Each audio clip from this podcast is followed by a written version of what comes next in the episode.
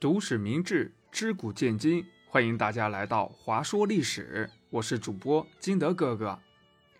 在前面呀，咱们讲到了春秋时期有很多的诸侯国，在他们中间呢，也有很多的名人异士，其中啊，就有这么一个讲交朋友的，而且呢，后来还成为了一个成语，那就是管鲍之交。这究竟发生了什么事儿呢？开始咱们今天的故事——管鲍之交。话说呀，管仲和鲍叔牙都是春秋时期的齐国人，这两个人呢，从小就是好朋友，哎，现在也叫发小。鲍叔牙很欣赏管仲的才学，也很了解他的脾气秉性，两个人呢。曾经还一起做过小买卖，他们在分钱的时候呀，这管仲总是要多给自己分一点儿。鲍叔牙知道管仲家里边家庭条件不太好，也从来不因为他多拿了钱而觉得他贪心。这管仲呀，也替鲍叔牙办过几件事儿，可是事情不但没办好，反而弄得更糟糕了。但是呀，这鲍叔牙也并不认为管仲无能，因为他知道事情总有不顺利的时候。再有这管仲呀，有过三次当官的经历，可惜呀，这三次都让人家给开除了。就这，鲍叔牙也并不认为管仲没有才干，因为鲍叔牙知道管仲呀，只是没有遇到一个。能够赏识他的人，没有得到发挥才干的机会。管仲呢，还曾经三次参加战斗，但是呀，每回都跑了。鲍叔牙也不认为他是胆小怕死，因为鲍叔牙知道管仲家里边有老人要奉养。鲍叔牙对管仲了解的如此透彻，所以呢，管仲感慨地说呀。生我者父母也，知我者鲍叔牙也。什么意思呢？这就是说呀，我的父母生养了我，但是最懂我的人呐，还是鲍叔牙啊。再后来呀，这管仲和鲍叔牙就分开了。管仲做了齐襄公的弟弟公子纠的老师，鲍叔牙呢，做了齐襄公的另一个弟弟。公子小白的老师，这齐襄公呢荒淫无道，把自己的弟弟都给赶出了齐国。不久呢，齐国发生内乱，齐襄公被杀了。公子纠和公子小白得到消息以后，都着急忙慌的往齐国赶，因为呀，谁先回去主持大局，谁就是下一任的君王。管仲属于心眼儿比较多的。他一边派人护送公子纠回国，一边呢亲自带人去拦截公子小白。他们在半路上遇到了公子小白的车队，管仲就劝公子小白呀：“哎呀，公子呀，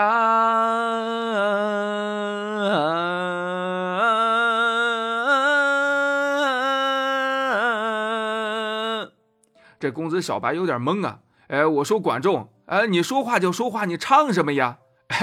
哎，公子呀，呃，您就听我的吧，呃，别回齐国了。这公子纠呢，马上就到了，您回去也赶不上了呀。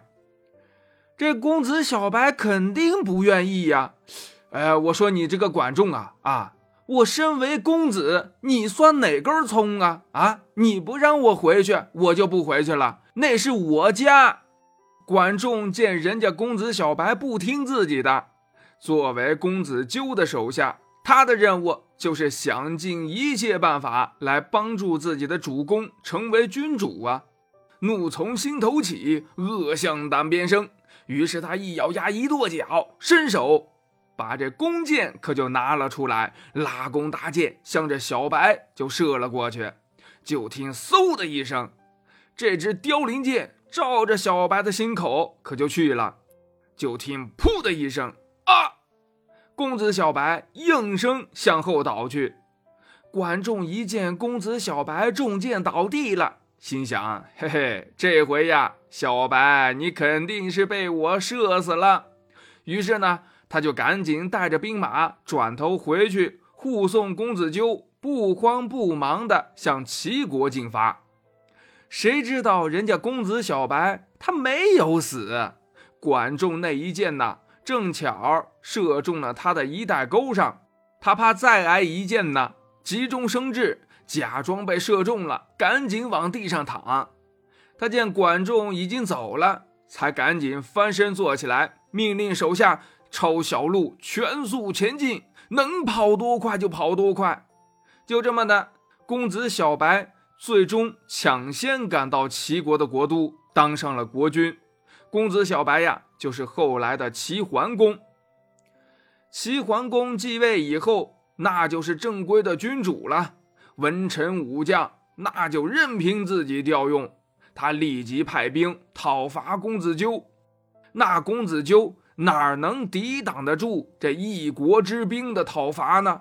最终呀，战败被杀了，管仲也被捉住了。齐桓公恨着管仲啊啊！好你个管仲，上次让你差点杀了我，这回落我手里了吧？哼，你看我不把你给剐了！他就要下令把这管仲处以极刑。鲍叔牙赶紧来劝齐桓公：“哎呀，主公呀，管仲可不能杀，他各方面都比我强。从国家大局的角度来考虑，您应该请他来当宰相才对。”齐桓公惊讶地说：“啊啊！”管仲上次差点要了我的命啊！你居然让我请他来当宰相？鲍叔牙一摇头：“哎，主公，这也不能怪他。两军相交，各为其主，他当时也是为了帮他的主人才这么做的呀。这也是作为臣子应尽的责任。我是您的大臣，推荐有贤能的人给您。”也是我的应尽责任，我尽我所能做到我能做的事情，但是要说治理国家，我的能力就不够了，那只有管仲才行。这管仲呀，就好像人民的父母，他非常了解人民的想法和风俗习惯，要管理好子女，那就不得不用他们的父母啊。齐桓公听了鲍叔牙的话，于是便请管仲来当宰相。这管仲也挺意外的，本来以为呀自己死定了，没想到齐桓公没有报那一箭之仇，还重用自己为宰相，所以他在后边的工作中也是非常的用心。最后，在管仲的辅佐下，齐国迅速强大起来。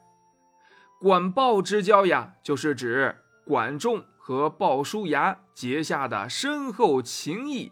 现在形容两个人的关系深厚、相互了解和信任，也可以称他们为管鲍之交。亲爱的小朋友们，你知道了吗？